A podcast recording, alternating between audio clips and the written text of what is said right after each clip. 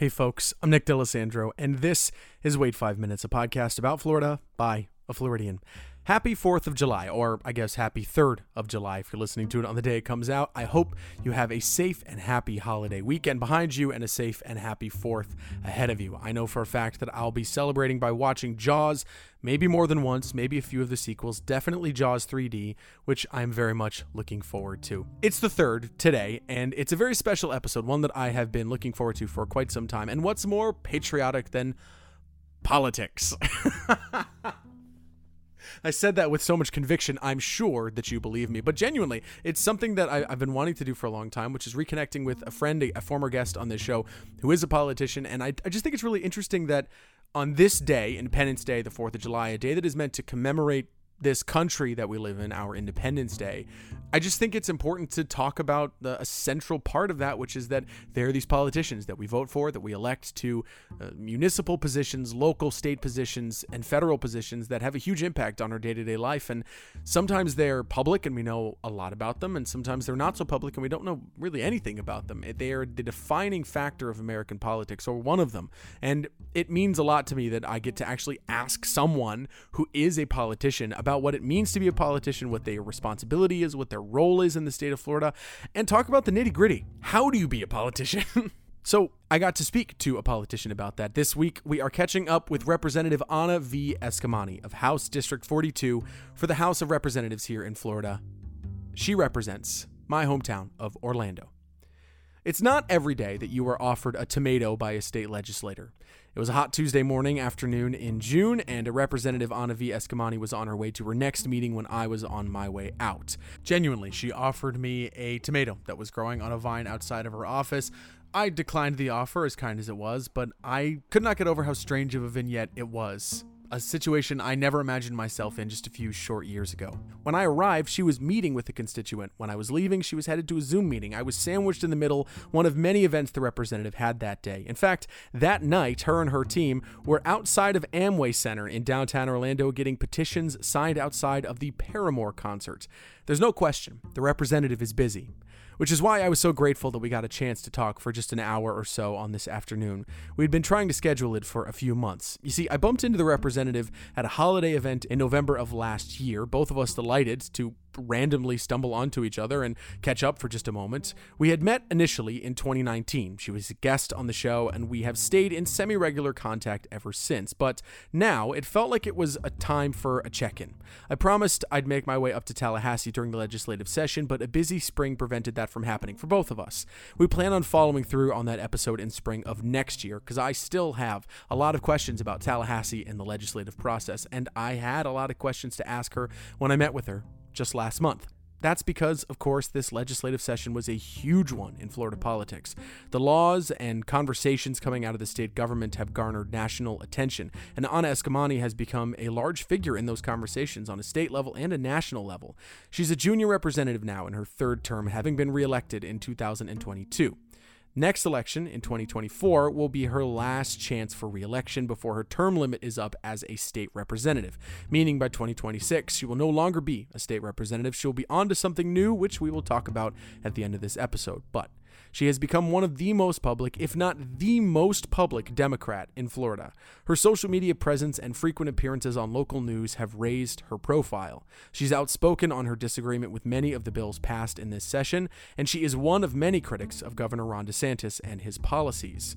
With the legislative process in Florida becoming a central focus for many Floridians, with laws and their processes likely unknown to many, I figured now would be a good time to check in with the representative. We all know the Schoolhouse Rock song, you know, about a bill and how he becomes a law, but that's about Congress up in Washington, D.C. For Florida, I must ask, how does a bill become a law? So I sat down with Representative Anna V. Eskamani and I asked her. Let's get to know the representative first, in case you've never heard of her. This is Anna V. Eskamani, and I'm proud to serve as a State House Representative for District 42 in the Florida House. How did how long have you been in this position? My God, I started in 2018, if you can believe it. Yeah, that's crazy. I mean, you had a pretty public um, um, campaign, your first campaign in 2018. What was that? What was that like coming into the position where people really knew, kind of knew who you were, especially at a national level, going into it because of the documentary that was produced at the time? What was that like for you? I'm going to interrupt myself briefly here. The representative was in a great documentary series called She's Running. I highly recommend that you check it out to see her origins and how she came to this role in the first place. Okay, back to the conversation. Well, it's interesting because I think a lot of folks don't pay attention to state politics, mm. and especially the state house is kind of seen as, you know, second tier to other positions like Congress. And so running for the state house, but also amplifying it and helping mm. to highlight why races like this matter was really important to me, mm-hmm. but it's also led to more awareness, more public engagement. Yeah.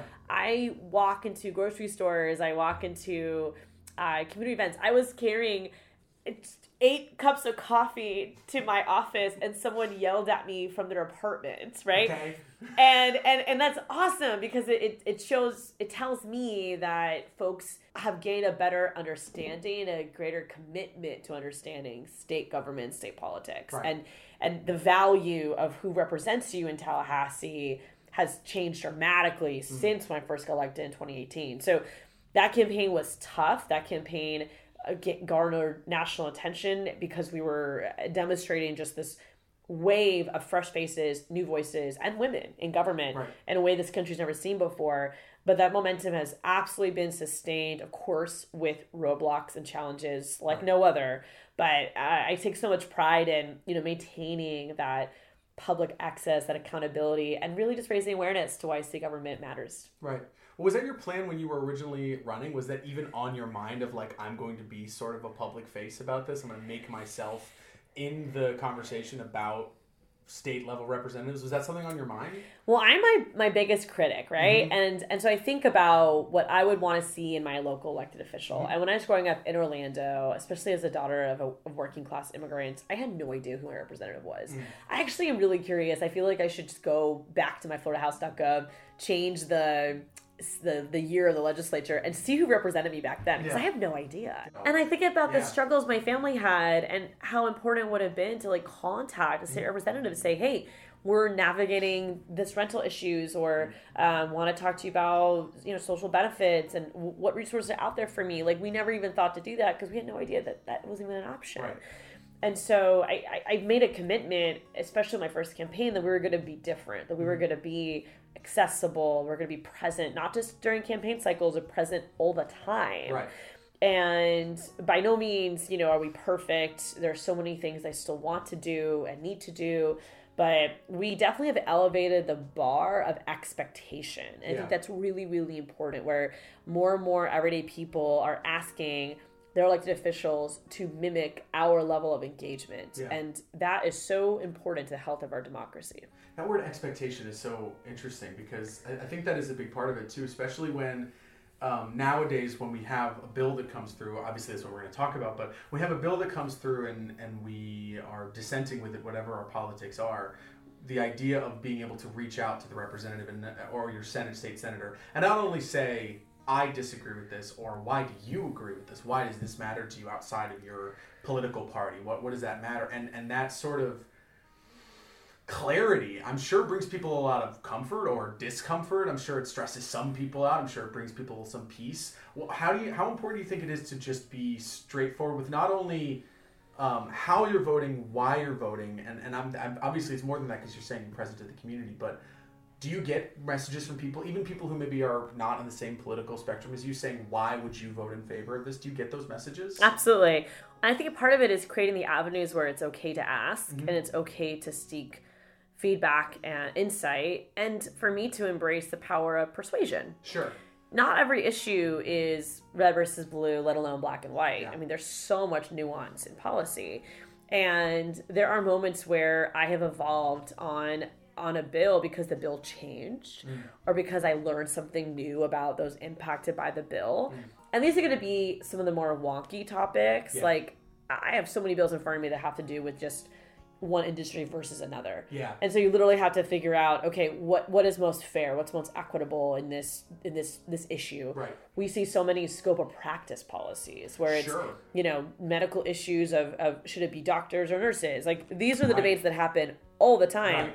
Don't get as much attention as you know something as controversial But at the same time, those are moments where I need the feedback. Right. I'm not an expert, you know, Mm-hmm. in, in in in XYZ area, but you are. So tell me what you're processing, what you think. And when you create avenues for communication, it gives it, it, it gives a sense of permission that not only is she accessible, but she actually wants to hear from me. Right. You know, we started during the beginning of the pandemic these weekly Facebook lives, Yeah. and I did them because we were getting inundated with questions about issues like unemployment, PPE, so forth.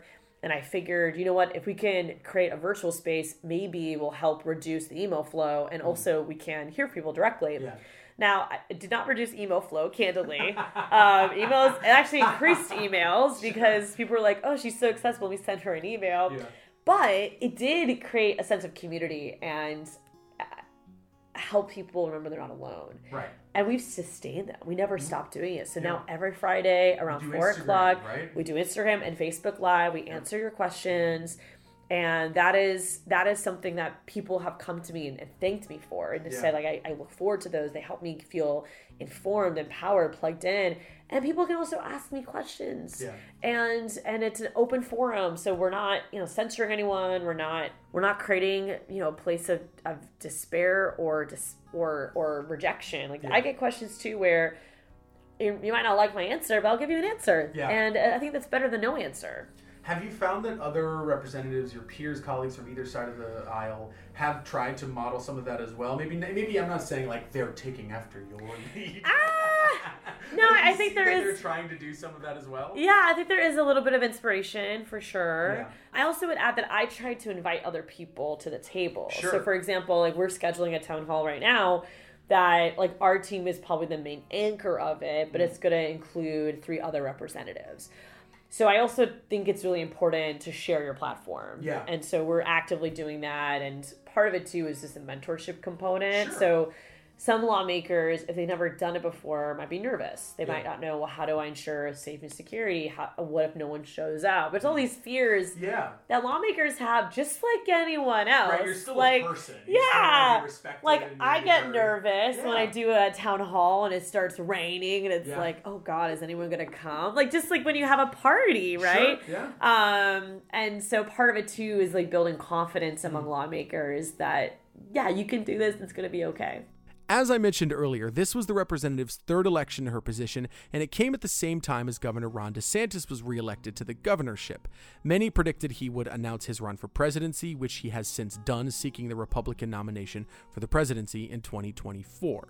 It was predicted and proved true that DeSantis would launch his campaign on conservative policies that he passed at the Florida state level and use that as a list of successes for himself as he sought nomination. Being that Eskamani is on the other side of the aisle as a Democrat, I ask her what were her expectations going into the legislative session with both chambers of the state legislature solidly Republican. The House is Republican, the Senate is Republican, and there's a Republican governor who is seeking higher office. What, what was that like as the Democrat, the minority party in the state government? What did she expect and what did she find in Tallahassee? I came in prepared for battle mm-hmm. and leading with both grit and grace. Mm. Because you have to find opportunities to build partnerships, Yeah. including across the aisle. Yeah. But you also need to be very direct in your values Sure. and never sacrifice them. It's a very delicate dance. Mm. And it's it's something that I feel like I was definitely prepared for. Mm-hmm. Just watching the volatility and polarization mm-hmm. in the legislature, but also in digital spaces where, where I, unfortunately it doesn't just exist online, it, it does translate into real life. And of course, trying to be, you know, the the, the junior lawmaker. I Yeah. mean, you know, now when you're in our case too, in the Florida Democratic House Caucus, we only had two members of the senior class. Wow. And so us juniors are pretty much like seniors. And Right. so you, you, you become as just as much the, the highest ranked as the seniors. so everyone comes to you, right? Yeah. There's I mean there's one just a new level of respect even for your Republican colleagues Mm. because seniority does carry a sense of um, uh, just leadership in the legislature. Sure. Seniority is, is one of those metrics, if you will, that the legislature operates by. And then uh, when it comes to the freshmen needing support, you kind of become that escamami, if you will, and helping make sure folks are going to be okay. And they know how to file a bill, they know how to file amendments. There's a lot of teaching and Yeah. mentorship along the way. And then, you know, a lot of just long days. I mean, I try not to cry on the house floor, but I, I definitely did one of those, like, you know, looking down at your desk, Yep. crying moments. And because it's just, it's overwhelming at times, Yeah, especially when can you imagine. see communities that you care about or institutions that you value be eroded and targeted. It just, it's, it's very difficult to, you know, maintain composure all the time. Many pundits made early predictions of the legislative session of 2023, believing the Republican Party of Florida, with the legislature and the governorship under their control, would pass conservative bills, especially ones that would raise DeSantis' national profile with the Republican nomination up for grab. Eskamani, along with most in the legislature, expected this and came in ready to push back as best as they could, knowing the Democrats were the minority in the legislature and that pushback may not be as substantial as they'd have liked it to be. You know what's coming. Right. So don't act surprised. Yeah. That's my first piece of advice for everyone. Like, we're coming to a legislature with a supermajority Republican in the House and the Senate and a governor who's running for president. So don't act surprised when the most terrible bills get filed. Be prepared. In the context of the six week abortion ban, that was filed on opening session. So as the governor is walking to do his his you know state address to the Yeah. legislature, this bill gets filed. So what is And- it? I'm sorry to interrupt you. What does that mean when you say it's filed?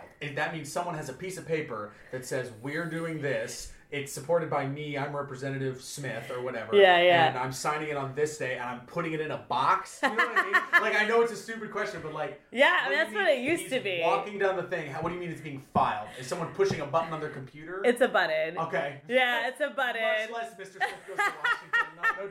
No, no, no Jimmy Stewart with all the letters. No, it dumping out on actually, it, it actually, to provide more context, so we have a drafting office Okay. in the Florida House and Florida Senate. So this impression that lawmakers are writing their own bills Sure. is a farce. Like Like, you're asking someone else. You're Yeah. saying, I want it to be this. Can you put it into legal? Correct. Text? Okay. now there are going to be lawmakers that do write their own bills, Sure. and, or at the very least amend and edit before they file. Sure. So like, you know, so I'll go to my dashboard. It's called Legis. It's just mm-hmm. a computer sys program we have as mm-hmm. lawmakers. That's crazy. and we'll say create new bill click and then you you put in what you want now you could say i want to amend this statute to do xyz Yeah. you could upload bills from other states and say i want to do this in florida Whoa. or you literally could just say like i want a bill that you know mandates that everyone wears blue glasses like whatever honestly whatever wow. and the drafting staff and i you know they, they work in an office that has like very little windows and they'll just like you know type Sure. type type type away and they'll kick you back a, a version of the bill you read it you can submit revisions or if you like it you can click hold or you can click file Wow. so in the context of the abortion ban i mean th- you know this is involving like different national groups like they're emailing the draft to other people Mm-hmm. sure, for they're getting support feedback from lobbyists, from other advocates. Totally. Sure. but ultimately, you know, when you click file a few hours later or Yeah. sooner, it gets posted. And it gets Okay. posted like online on myfloridahouse.gov, flsenate.gov. It has a bill number usually randomly attached to it, but Yeah. leadership can also like usually if a bill is number 1 to 10, it's a priority of leadership. Right. So this this was, you know, within that range. And, you know, like I said, I expected it to be filed on opening day because the Yeah. other abortion bans are filed opening day. So Right. don't act surprised. That was the first news that was coming out of pretty much every single legislature across the country. Oh yeah. Uh, a Well, and they do that because all the reporters are focused on the State of the Union address Yeah. for this for Florida. So like the thought too is to do it when reporters are too busy to cover it. Okay. Now with that said, I have my laptop with me on the house floor. You typically don't bring your work stuff with you on the house floor that day because it's mm-hmm. all pop and circumstance. Right. But I was expecting this to drop. So I brought my laptop with me and on my laptop I had already crafted weeks earlier my statements if a six week abortion ban was filed mm. because I just expected it. Every state was already doing it. Of course, Florida's going to do it. And, and that gave me the opportunity that once I saw it filed, I was able to get you know our media materials and post on social media, do all of that within ten minutes. Wow. Click it. I had an email blast ready to go. I had to make quick edits and then click send. And you know, obviously, it's not ideal to to be at your computer during a state of the address, like you trying to be polite during those times. At the same time, if you're gonna ban abortion in six weeks, honey, we pass polite. Sure. So I gotta get this done. Sure, it's something Um, that is a very strong stance for you and for and, and for members of your party. hundred percent. when it comes that quickly, especially and for my that- community. My course. community needs to know what is happening Yeah. and that this was just filed to be ready.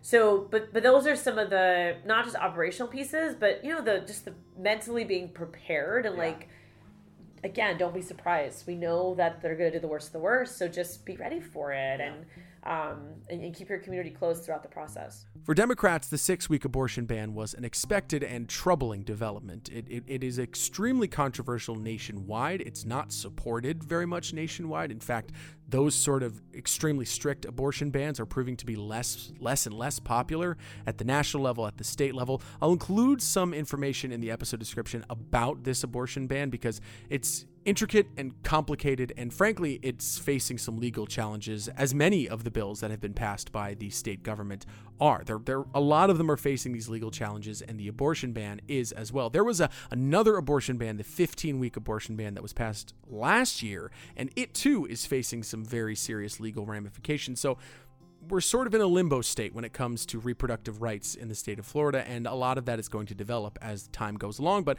Anna Eskamani and her party expected it to come down, so they knew that it was coming, and they had to prepare for a counterattack, though it did still get signed into law by Governor Ron DeSantis.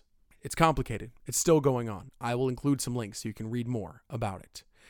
But now comes one of my favorite things to do on this show, where I get to ask the stupid questions to a professional.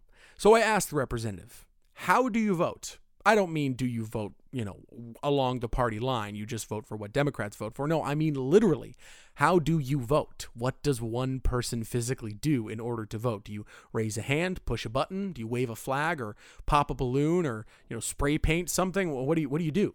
what what does that look like? Well, here is what the representative has to say, and we got into the procedure of those little details of voting throughout the legislative session. So I, when a lot of folks watch C-SPAN and Yeah. watch Congress, they see like you know voting being open for like X period of time, Yeah. and you can run and vote, and and you don't have to stay there, that kind of stuff.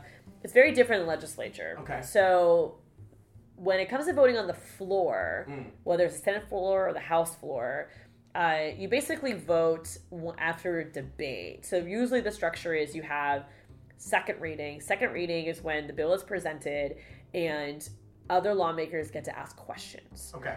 And In support of or against. any question you want, okay. as long as it's related to the bill. That is also the time frame where we can do amendments. Right. And if you file an amendment, you also will be asked questions by your colleagues. Right. and An amendment can either pass or fail. And so you're voting on amendments in second reading as well. Right. Most amendments are just voted on what's called a voice vote. But if mm-hmm. you put five hands up in the sky, then there's a board vote. And I like to do board votes because then you get accountability. So if you file an amendment that you want a record, instead of people just saying yes or no, you can take it to the board.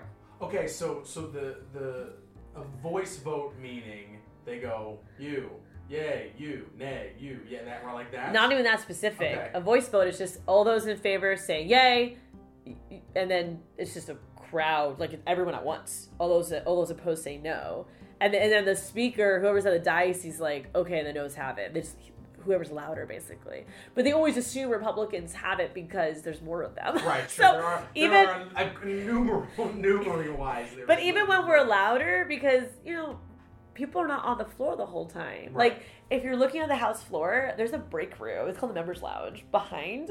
So there's a lot of members who are just like eating and chilling behind the wall, watching the TV of the Florida channel, but they're not actually on the floor. Mhm. I, I would say it's gotten better this past year where more Republicans are on the floor than Sure. usual. But yeah, there's times where like no one's even on the floor. So when we do a voice vote, like clearly the no's or yeses that our Democrats have it. You're just but screaming. You're yeah. just making your voice Right, but- really heard. Exactly. Yeah. But if they're gonna do it by numbers, yeah, we don't have the So numbers. then you go like this. You say, "I want." Do you mean Five of literally us. five people put Five hands, in hands there? go up. Okay, and you say we want a board vote, meaning if they if they see five hands up after the voice vote, then they have to go to the board. You don't even have so to say it. So that means that they are going person by person.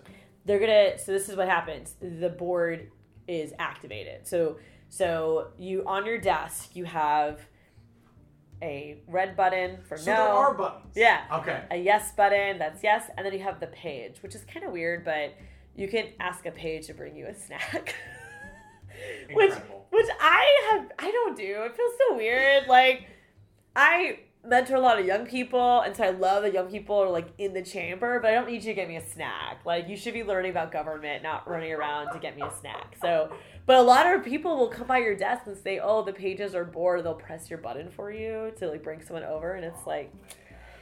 Uh, so yeah. Anyways, So- I don't really. I don't. But those are my three buttons. Okay. Those are my three buttons. And so, um, you know, the say the clerk will open the board. Members will proceed to vote. Yeah. And the board's only open for like ten seconds, if right. less. So everybody just goes. Mhm. Okay. You can you can change it. You know, you can you can Sure. go back and forth. But if your feet are on the blue carpet, you have to vote. Wow. Yeah. So the floor is blue, and like if you're anywhere on the floor, Right. you can't not. We don't have an abstention option. Right. If you're not there, then obviously you can't vote, Yeah. and no one should vote for you if you're not there. Right. And the clerk can actually like lock your desk. To make sure you don't vote. But if you're on the floor, you need to vote. And we have had issues where people are like, they don't want to vote on something, so they don't. Wow. But technically, it's against house rules if you're doing that while you're on the floor. Wow. Yeah. But with that said, with a, with amendments, like I said, either it's a voice vote or you get five hands and it's a board vote. Mhm. And Republicans in our case hate it when we do board votes. They hate it because one, they don't want to be there. And two, they hate it because it's accountability. And you know, if we do a board vote on something like, you know, exceptions for rape and incest on abortion ban, they don't want to be on the record voting no on that. But amendments are an important tool of accountability, and both sides do that. Um, but obviously, as minority, it's one of the only tools that we have. But you fast forward to voting on bills, so bills are always going to be a board vote. It's never a voice vote on a bill. Okay. So in that case, So what's the difference between those two? so you don't have to do five hands, if you will. Okay. Like, like the bill itself, you'll go. Like I said, you'll, you'll do second reading, which is asking the member, the sponsor the bill, questions on their bill. Hmm. If there are amendments filed, to go through the amendment process, hmm. and then once that's over, it gets moved to third reading. Typically, that's the next day. okay. Sometimes we can't do it all at once if we waive the rules. Third reading is is debate. But I actually don't even know if I'd call it debate because it more just feels like speeches. Like Yeah. we don't really get the chance to debate. Like we're not going back and forth. Right. There's not someone red and someone blue over here. Yeah, which I actually would love Sure. because I feel like you could actually persuade people that way. It's basically just speeches. So, you know, like I'll give my three, four minute remarks of why I think the bill is bad or good, vice versa. Um, and then after that, we vote. And it'll just be the clerk opens the, you know, machine members will proceed to vote. And then you vote yes or no again. So what was it? I'm, I'm sorry, I wanted to clarify. When we were talking a minute ago about the the uh, voice vote, that was not a bill. What was that for? Amendments. Amendments. Okay, so Yeah. we're talking about the difference amendments and bills. Got And it. it's similar in committee, except committee it is roll call. They don't have a board in committee. So in committee, you know, when you have a bill before you, the, the first process is the sponsor presents the bill. Mm-hmm. Then as members, we ask questions. After questions, if there are amendments filed in committee, we'll do amendments. yeah. And again, it's a voice vote unless you have, in the case of a committee, I think it's three hands. Right. And then if you have that many people who want a roll call vote, you'll do a roll call vote on the amendment. And then in the case of committee, it's public testimony after that. Okay. So there is no public testimony once a bill gets to the floor. So for the public that wants to engage in a more intentional way to express their opinions, you have to come to the committee process. So what was it like as these issues, as these bills?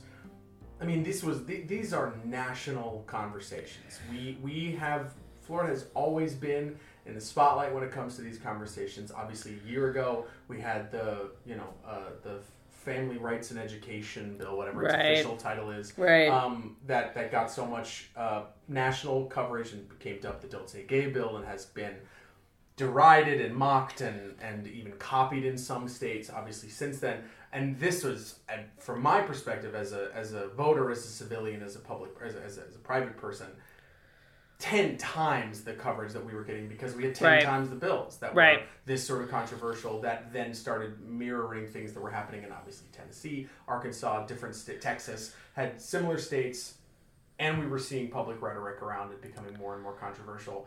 What was it like showing up to vote or even speaking with colleagues who were voting in favor of those Yeah. bills, people who you probably have spoken with, had lunch with, know their families. Like, what was it like for you to be in that situation, knowing that that attention was on the, the House? It's very challenging, especially when you have this context that, you know, people want you to get something done in Tallahassee and bring something back. And it's hard to do that when you're also working with colleagues that like vehemently oppose your values and are pushing forward bills that hurt your community.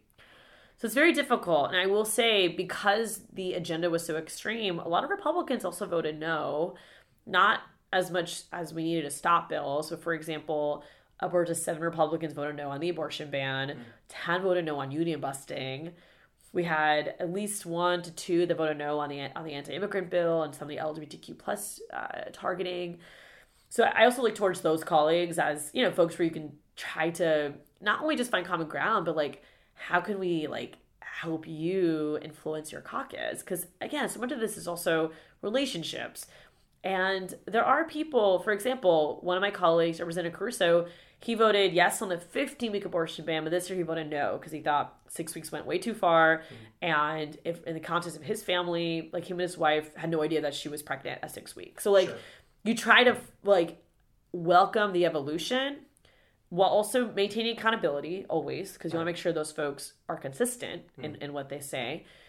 But at the same time you have to lead with with full eyes and open heart. Mm. And that's how i operate where i'm always willing if you are if you are willing to have a conversation that i am too.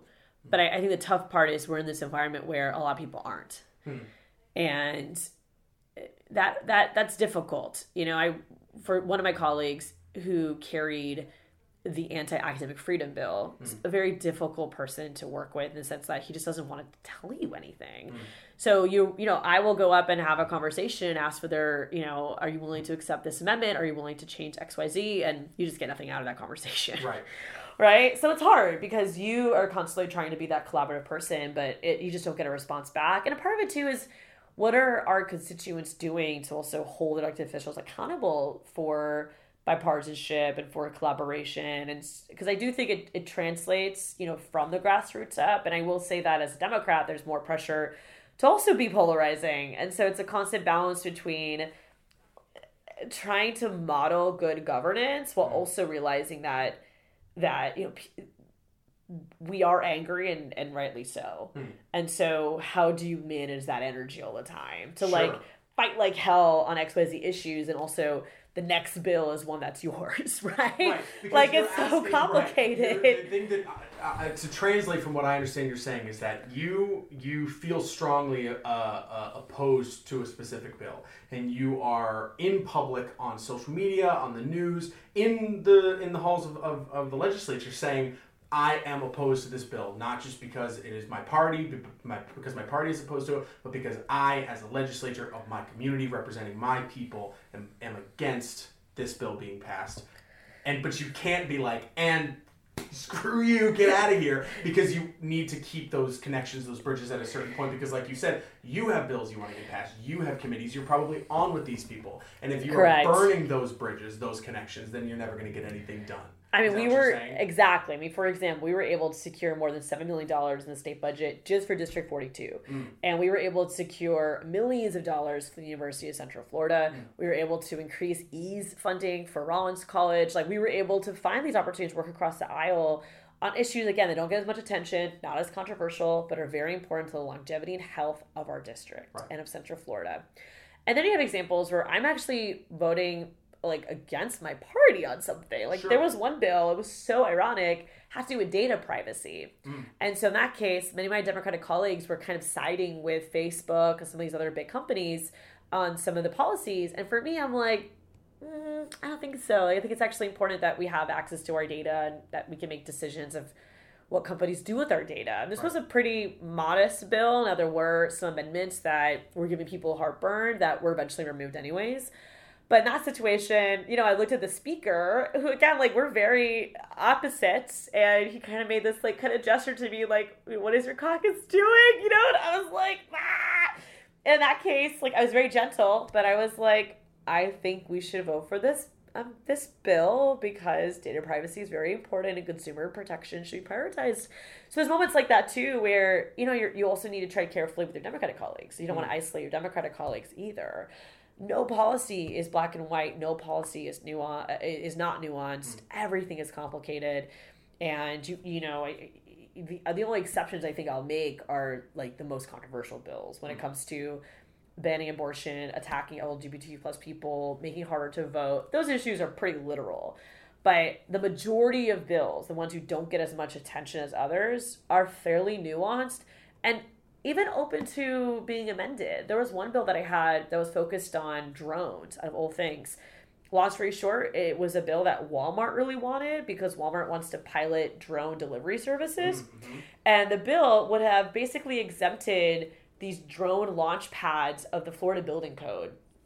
And I was like, I don't think so. Like, safety standards are important.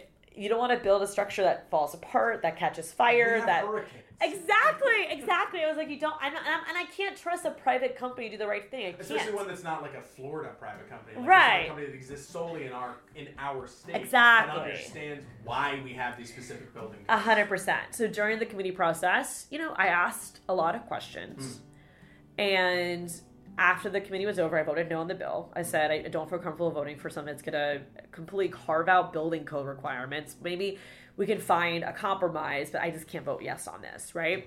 So the lobbyists came up to me. We have a bit of a debate, you know, back and forth a little bit, but they conceded to some of my points. A few weeks later, they come back to my office and they say, okay, here's the changes we made. The bill's coming to your next committee. What do you think? I looked at it and I was like, this is good this is good. And they, they basically um, reinsert themselves back to the building code and created one or two exceptions because of their building structure. It doesn't fit the specifics of a three story building. It's more of a two and a half story building. So, you know, I get it. We'll mm-hmm. figure this out. It's a disruptor. Disruptors don't fit every standard. And I was able to vote yes on the bill because they accepted my feedback. And, and that was a Republican bill too. So but a part of that is because I'm constructive, I'm not destructive. Sure. And that's the difference, right? Yeah. Is to provide constructive feedback and ask questions that are they're not trying to embarrass you. They're just legitimate, good policy, good government questions. Yeah. And those are hard to find, but yeah. really important if the process is actually going to work. I'm reminded at this moment of an interesting thing that I saw in the legislature this session, which is both parties, Eskamani was one of the people who participated in this, but I saw the Republicans doing this as well. They were filing sort of I use the word snarky bills. Bills that were sort of done to prove a point rather than to actually receive any votes. The one that the Republicans did that I found very interesting, I, I don't quite know what the point of it was, but the one snarky one is uh, from the state legislature that, that the Republicans filed. This is an article from NBC Miami. It was published on March 1st, and essentially what it reads is, is that there was a state senator who was a Republican from Spring Hill. I believe that his name is Blaise Ingoglia. I believe I'm pronouncing that correctly. He filed a bill that was called the quote unquote Ultimate Cancel Act. The bill that was filed by this state senator wanted to essentially cancel the existence of a political party, to cancel the filings of a political party that, quote, has previously advocated for or been in support of slavery or involuntary servitude, end quote. So, what that means is the Democrats back in the 1800s were the party that were in favor of keeping slavery in place, and people like Abraham Lincoln, they were Republicans, they were in favor of abolition. So, this was sort of a snarky bill that was trying to, quote unquote, cancel the Democratic Party. It was done uh, sardonically, it was done to, to make a point, but it wasn't just Republicans that were doing that. Anna Eskamani had a few of these snarky amendments, and I asked her about it because they got headlines and she did them to make a point. So let's, I asked her, what was the purpose of that and how did they go about doing that? And, and I learned from that that the amendment process to a bill, the way that state legislators are able to sort of tweak and, and fix a bill that is going through the state legislature is very, very complicated, and its ramifications go far beyond just the conversations within the legislature itself. So I'll let the representative explain. I mean, there were a couple of these snarky bills or snarky amendments that were going through. Can you talk a little bit about your? Can you? I know that there were a couple. Can you give an example? yeah, I am. I am the, the, the, queen of petty amendments. I really am. And I so then I don't file all of them. Sometimes I give them to other people to file because I want to share the love. But the amendment process is also a messaging opportunity, and it is an opportunity to highlight hypocrisy. Sure. And I I always give you know th- again this is one of the ways that you you try to maintain a sense of of collegiality. I, I will tell a Republican that I'm filing an amendment. I, mm. I don't always tell them what it is. I you know I don't give them a heads up on the contest per se, but at an effort of collegiality, I'll say, hey, we're going to follow a couple amendments on your bill. Just be ready. You know, so you try to find like you don't have to do that, right? Mhm. But you try to at least be respectful in that way to your colleagues. Sure. Um, I think one of my favorite ones was on this awful bill to basically eliminate training requirements for firearms. So this is referred to as permitless carry. If Florida already has some of the loosest gun laws in the nation, and now we've loosened it more by saying you don't have to get training to own a firearm, no permits, nothing like that at all. So I filed an amendment that basically said that you could bring guns into committee rooms, into meetings of the legislature. Because right now, in Florida statute, you cannot bring a gun into any meeting of the legislature. You can't bring a gun into any meeting of a local government. You can't bring a gun into, you know, different private facilities like theme parks can restrict access. And so my thought process was, okay, if y'all say more guns make us more safe, why don't you allow them in the chamber? Have them come in committee room. Why do you check people's, you know, belongings when they walk in? We have metal detectors in the state capitol. Why? I thought you guys were fine with this. And oh my god, it was so funny. I I was trying I was it was like such an important moment of highlighting hypocrisy because of course the Republicans voted down. And so it's just one of those examples of, you know, do you really practice what you preach? No, you don't. And so I, I try to find moments like that when it comes to uh, the amendment process. I had another one, a little more wonky, but on the academic freedom of speech legislation. Because my thought process was okay, if you truly want to support freedom of speech, then let's create an environment where a student organization can establish itself even if they don't have a, a sponsor, a faculty sponsor on campus. Because part of my concern is when you're passing these bills that restrict things like, uh, you know, diversity, equity, and inclusion, that if there's a club, maybe it's uh, one of the Divine Nine stories for fraternities, or maybe it's a club that focuses on racial justice or gender issues, what have you, that you're, not going to have a faculty sponsor because they're going to be nervous to sponsor organization because it could impact their employment with the university. And so we're going to have an environment where student groups are going to struggle. So why not create a, a system where if you can't find an advisor on your college campus, you can use an advisor from a different college campus to mm. basically open up the options for students, Sure. right? This would serve conservatives as well because if you have a conservative group who can't find a faculty sponsor because you guys think that conservatism doesn't exist on college campuses, which I can tell you, growing up in Florida, that is false. But that's your fear. This will benefit conservative students as well. Of course, they voted it down. But that's a really important issue to lift up because I suspect that we're going to go to court with this. Hmm. So part of the mandatory process and part of just the question and answer process is for the record because you're also trying to help a future lawsuit have evidence that what the intent of this law is is unconstitutional and that uh, there is there is plenty of of intention that has been publicly expressed of what this bill is really about. Oh, wow. which I, was- I never even thought about that. Oh yeah, a lot of people don't realize that like like when we ask questions on bills, Yeah. it's it's not just for fun. Like we're creating a record for litigation. Yeah.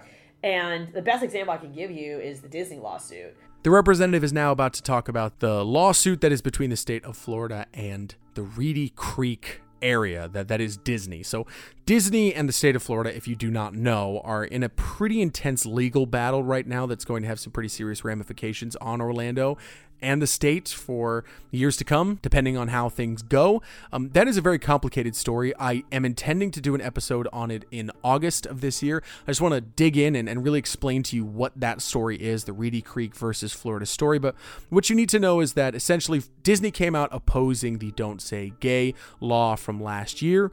The state government, Ron DeSantis, was not happy with that response by Disney, and they decided to start pulling some of the protections that Disney had using their Reedy Creek land that they had set up. It's genuinely extremely complicated, and now Disney is suing Florida and the governor over this conflict, this this this move that the state has done. And interestingly, a conversation that Anna Eskamani had with another legislator on television actually is having an impact on that court filing. I'll let the representative speak on it. Right. So when you read the lawsuit that Disney filed against the governor, against the state of Florida, it cites many comments made by Republicans in the committee process, on the House floor, that was in response to our questions. Actually, one of the statements, I kid you not, came from a debate that myself and Representative Randy Fine did on the Squawk Box. We were we were live on the Squawk Box, which is you know uh, morning news. Yeah. And it was a debate about this issue last year. Uh, I feel like I did very well. Don't mind saying myself. Uh, but with that said, they they pulled quotes from him admitting that this was about because you know they keep saying that this is not about targeting Disney. This is about accountability for all corporations but they were able to pull statements made on the House floor in committee and from TV interviews and press conferences yeah. that that's not the case. So it's just a reminder that like even when you think we don't have a plan, we, we probably do, mm. honestly. And the challenge we have in the Florida House is what's called structured debate and mm. structured Q&A. We cannot filibuster anymore in the Florida House. Mm. We used to filibuster when I first got elected. We would carry debates past midnight, try to use that try to use the House rules to delay a bill, but Republicans change the House rules on us. Everything is timed. So I was seeing a lot of this conversation about public debate and things like that. You would obviously uh, during the session you would post like there's only this amount of time for public debate on this yep. topic. Is that related to that? Correct. Okay. Like House Bill 999, Senate Bill 266, as an example, this is a huge omnibus bill that goes after academic freedom in the collegial environment we only had 20 minutes for questions on the House floor. So I had to consolidate because I had maybe 60 questions that I had gathered from attorneys, I'd gathered from academic experts, from faculty, from students. I had all these questions from like the D9 organizations, and I had to spend an hour to consolidate hmm. and bring it to 20, 20 ish. And then I assigned them out to my caucus members and I didn't even give myself a question because there was no time. So I gave other people, again, about sharing your platform, helping others shine. And then, of course, you have to also account that Republicans are going to waste time by asking questions that they don't really care about. So then you're competing for question time. Oh man, it's so Greek it's, chorus. It's oh my so, god, it's very sophomoric too. It's so like yeah, I mean it's yeah. so like the like pre like ancient Greek democracy things of like I will have this amount of. I mean, it literally is Mr. Smith goes to Washington. Oh, there was a moment. Uh, actually, I think it was on the medical rejection bill. So mm-hmm. another bill that passed would allow doctors and and other health practitioners to. Uh, reject a patient based on a moral objection. So there's that policy as well and I I was trying to ask a question and literally I'm like holding my microphone up because that's how you signal that you want to ask a question and three Republican men were all in front of me doing the same thing to block the speaker's view of me and I literally had to climb on my desk and just like stick my arm in the air to be seen over them.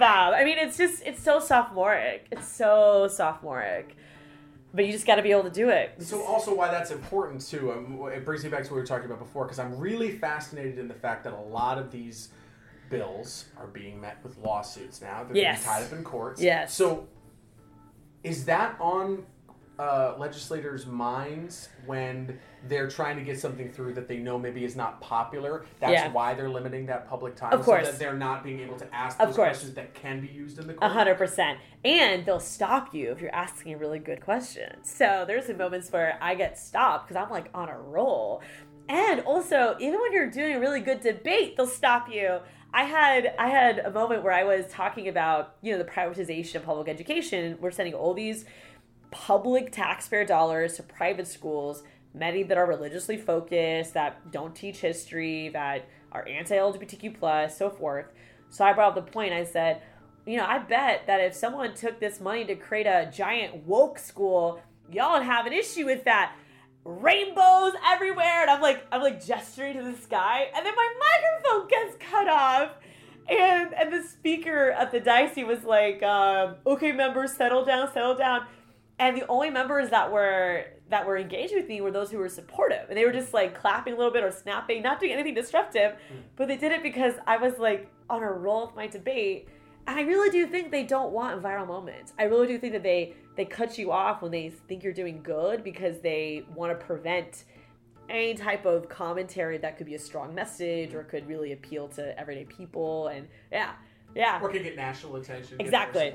exactly. Yeah. exactly as we have talked about on the show, a lot of these laws are being met with public pushback and they're being met with pushback in the state legislature. And now they are facing court filings, suits against them that are going to stop them from going forward or temporarily stop them from going forward and will create more legal conflicts in the future. And what the representative is about to say is that people want fast results. People want an answer, a solution. They want a thing that they don't like to go away like that. And and sometimes the process, the, the legal process, is much more complicated than that. And the representative talks about how difficult that is for her and for her constituents to have to deal with something that maybe she disagrees with, maybe she sees no point in it actually going through, but there's no immediate answer for it. It's something that has to go through the process. And that can be a difficult thing for a representative who has constituents that want answers.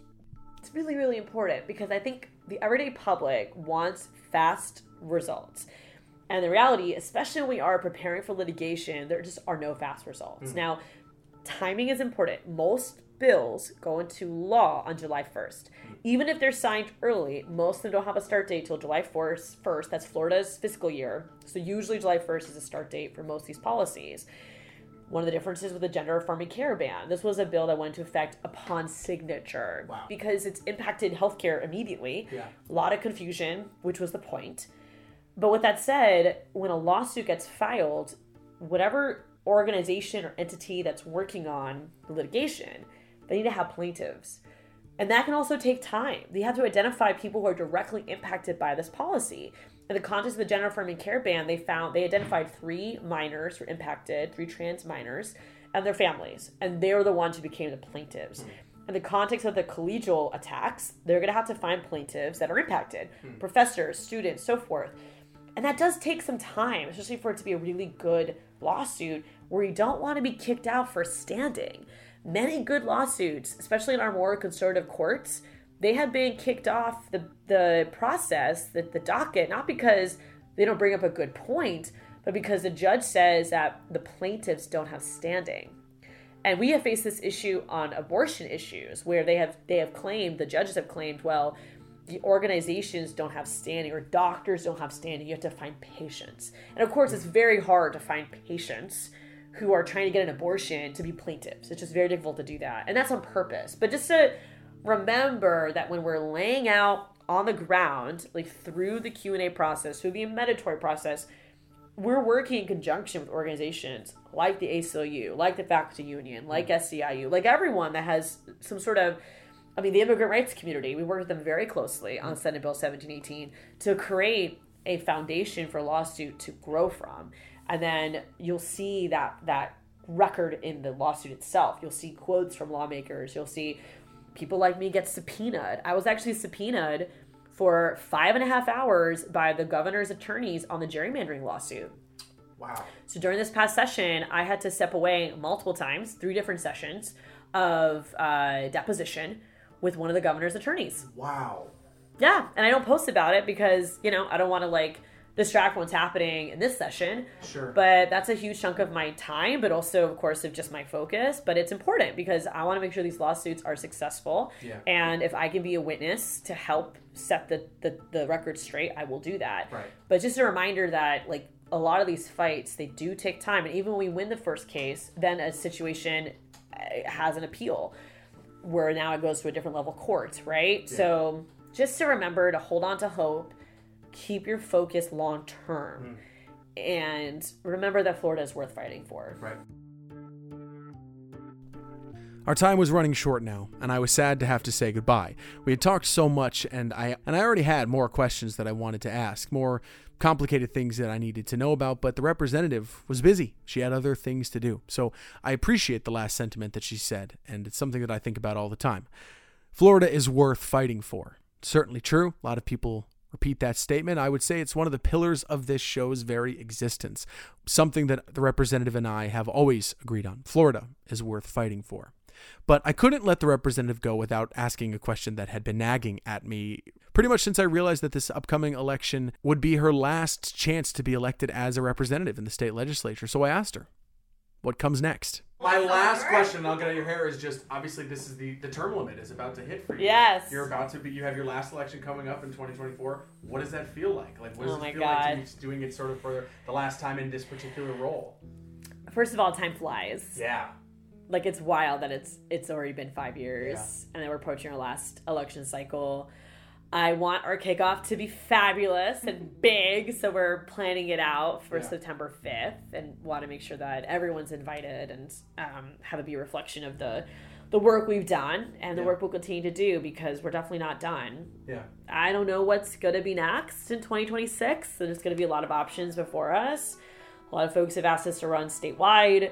We've also been thinking more and more about a municipal level because my understanding is that our mayor, uh, Buddy Dyers, is going to have this be his last term. So 2027 is going to be a potential opportunity to focus on local government. Sure. So we're keeping all doors open, and I really do lean on everyday people to help inspire us and, and guide us and give us their feedback on what they want us what they want us to do next. It's always refreshing to talk to the representative. It's always an interesting time. Whether you agree with her politics or not, she is an outspoken, candid, and fascinating person. I, I've never had a bad conversation with the representative, whether it was on microphone or out in the streets of Orlando just randomly bumping into each other. We always have an interesting conversation, and I always step away enlightened. I think that it's something we should ask for from all of our politicians, whether it's your local county government, your mayor, your state legislature, your governor, your senator up in Congress, your representative in Congress, or hell, even the president of the United States. We should ask, I think, for a standard of openness. Representative Anna Eskamani, in my opinion, sets the bar pretty high. She's straightforward, she's open, she's easy to talk to. And she owns up to things. When people confront her about things that they disagree with her decision or the way that she behaved, she owns up to it, explains herself, gives her reasoning, and frankly, I'm always impressed with her ability to just state it plain. This is why I did this, whether you agree or not. I find that refreshing. I find it to be the sort of model we hope for. And I'm very glad that if Florida is a place worth fighting for, as I believe it is, I am grateful that we have people like Anna Eskamani in that fight.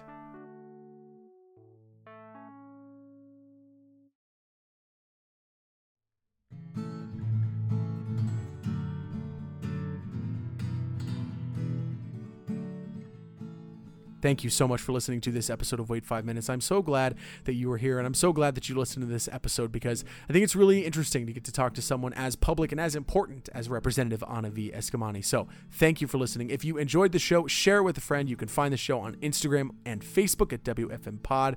You can send me an email at WFMPod at gmail.com. If you enjoyed this episode, please feel free to reach out to me. And if you want to hear our previous episode with Anna Eskamani, there is a link in the episode description so you can go give it a listen. It was, it's an old episode.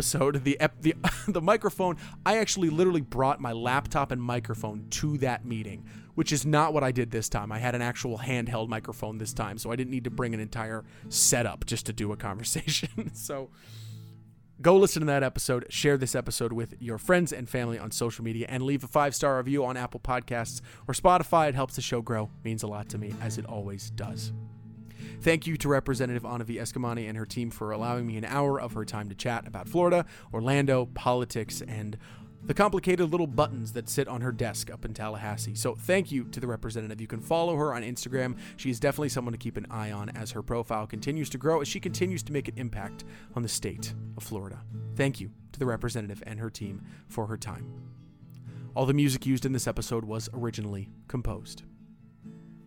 All right, folks, next week is the last episode before we take a quick summer break. It is July 10th. Then we will be taking a two week break until July 24th. And July 24th is going to be the five year anniversary special. I am so excited. I cannot wait for you to hear the episode. It's going to be very, very fun looking back on the last five years of the show and celebrating some moments and some things that I never got back to that I'm very proud to get a chance to talk about more on this show. And then the end of July, straight through August, we're going to be talking about some really big stuff. Red Tide, Reedy Creek, book bans, and more. There's so much to talk about in the state of Florida, and I'm very much looking forward to closing out this summer with you. But before then, next week, we're going to be talking about hockey. I have to talk about hockey. Maybe I'm just going to talk about sports, but I'm mostly going to be talking about hockey and an unusual little rat that has a very intimate relationship with one of the most interesting teams in the state of Florida. So we will be back at you next week for episode six of this season. Until then, be good to yourself, be good to others, drink more water, and go Gator and muddy the water. Have a great week. Have a great 4th of July week. I hope you enjoy yourself, and I will see you next Monday. See you later, alligator.